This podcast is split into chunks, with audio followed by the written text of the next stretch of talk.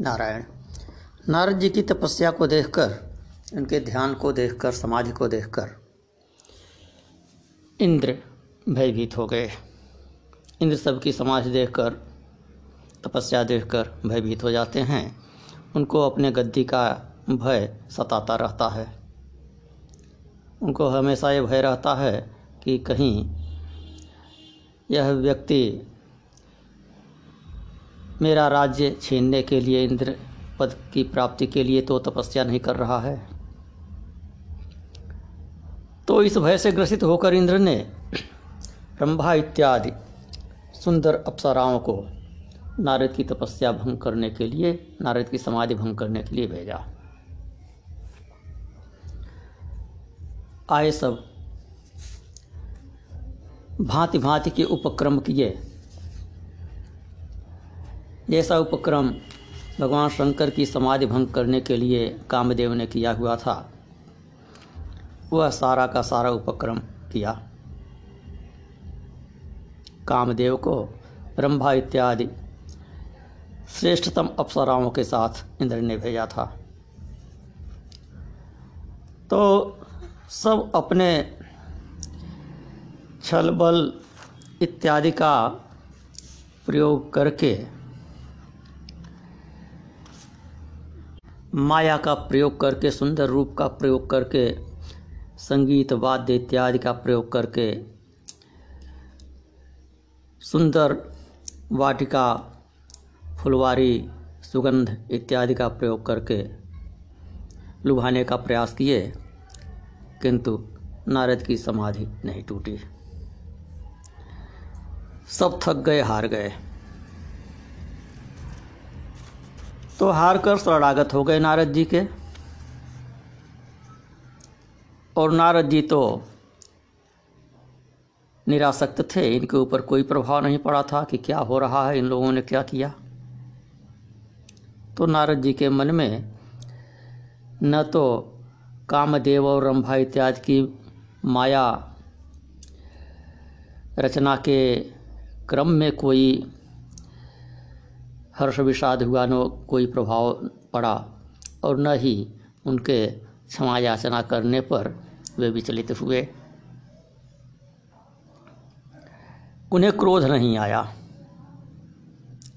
क्योंकि उनके ऊपर कोई प्रभाव ही नहीं पड़ा था माया का। तो जब उनको क्रोध भी नहीं आया और कामदेव इत्यादि ने उनसे बताया कि हम लोगों ने आपका अनिष्ट करने के लिए, आपका ध्यान भंग करने के लिए ऐसा ऐसा कुप्रयत्न किया। तो भी नारद जी को उन पर क्रोध नहीं आया। विदा किए हंस करके सबको। सभी गए। इंद्र भगवान के पास और बताए कि हम लोग असफल हो गए। और फिर नारद जी सोचे कि भगवान शंकर के ऊपर इन सबने इसी माया का प्रयोग किया था। उन्होंने जलाकर, भस्म कर दिया था इन्हें। उन्हें क्रोध आ गया था। तो मुझे तो न काम ने प्रभावित किया, न क्रोध ने प्रभावित किया। इस प्रकार से मैं तो भगवान शंकर से भी आगे निकल गया। भगवान शंकर ने काम को जीता था, लेकिन क्रोध को नहीं जीत पाए थे। उन्हें क्रोध आ गया तो कामदेव को भस्म कर दिए। और मैंने तो काम को जीता और क्रोध को भी जीत लिया। मुझे क्रोध भी नहीं आया इन सबों की करनी पर। यह अहंकार नारद जी के मन में उत्पन्न हो गया। भय उन नारद मन कछुरोषा कही प्रिय वचन काम परितोषा, नाई चरण सिर आय सुपाई गय मदन तव सहित सहाई। मन सुशीलता आपन करनी, सुरपति सभा जाई सब वर्णी सुनि सबके मन अचर जुआवा मुनि प्रशंस हरि सिरनावा जाकर सुनाए इंद्रदेव को अपनी सफलता, अपने निष्कामता की कथा जाकर सुनाए नारद जी। सब लोगों ने सुना, नारद जी की प्रशंसा किया और भगवान की माया को सिर झुकाया। नारद जी को संतुष्टि नहीं हुई आत्म प्रशंसा से। शंकर जी के पास गए। उनको भी सुनाए। तो शंकर जी ने कहा कि ठीक है किंतु यह बात आप भगवान विष्णु को मत सुनाइएगा। मुझसे तो आपने कहा उनसे मत कहिएगा। तब नारद गवने शिव पाही चिता काम अहमित मन माही मार र, मार चरित शंकर ही सुनाए। अति प्रिय, जान महेश सिखाए। बार बार बिन मुनि तो ही जिम यह कथा सुनायहु मोही। तिम जनि हरि सुनावहु, कबहू चले प्रसंग दुरायहु तबहू। कह कि जैसे आपने यह कथा मुझे सुनाया, इस प्रकार से आप भगवान हरि को मत सुनाइएगा। और यदि कोई इसकी चर्चा चले भी तो आप टाल दीजिएगा। आत्म प्रशंसा नहीं करनी चाहिए। किंतु नारद जी को यह बात अच्छी नहीं लगी। उनको लगा कि हमारी इस सिद्धि से भगवान शंकर प्रसन्न नहीं हो रहे हैं, इन्हें असंतोष हो रहा है, क्योंकि मैं इनसे आगे निकल गया। शंभुदीन उपदेश सहित, नहीं नारद ही सुहान, भरद्वाज कौतुक सुनो, हर इच्छा बलवान। नहीं माने। चले गए। राम कीन चाह सोई होई, करे अन्यथा अस नहीं कोई। शंभु बचन मुनि मन नहीं भाए तब तो विरंच के लोक सिधाए। तो भगवान शंकर का वचन उन्हें अच्छा नहीं लगा। ब्रह्मा जी के पास गए, उन्हें सुनाए। तदुपरांत वैकुंठ में भी चले गए। करतल बजाते हुए और बीड़ा बजाते हुए वहाँ गए। भगवान विष्णु ने स्वागत किया नारद जी का। नारद जी ने अपनी सब कथा सुनाई कि मैं समाज लगा कर बैठा था, वहाँ कामदेव आया, अपनी पूरी शक्ति का प्रयोग करके सभी कलाओं का प्रयोग किया, लेकिन मेरे ऊपर कोई प्रभाव नहीं पड़ा। और विशेष बात यह कि मुझे उसके ऊपर क्रोध भी नहीं आया। तो मैंने काम और क्रोध दोनों को जीत लिया है। तो भगवान ने सोचा, इनके मन में तो अहंकार हो गया है। करुणा निधि मन दीख बिचारी, उर अंकुरेव गर्व तरु भारी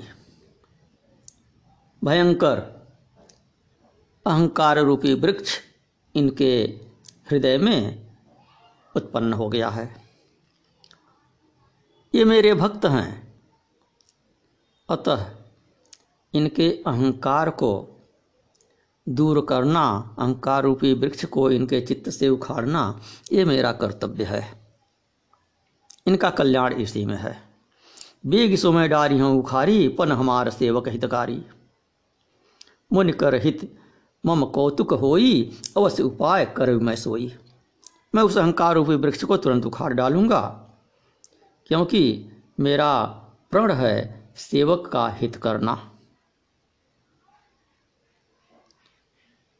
इनकी भलाई हो और मेरे लिए खेल भी मिल जाए, ऐसा कोई उपाय मैं करूँगा। फिर वहाँ से विदा लेकर नारद जी प्रस्थान किए और इधर भगवान विष्णु ने अपनी माया का विस्तार किया।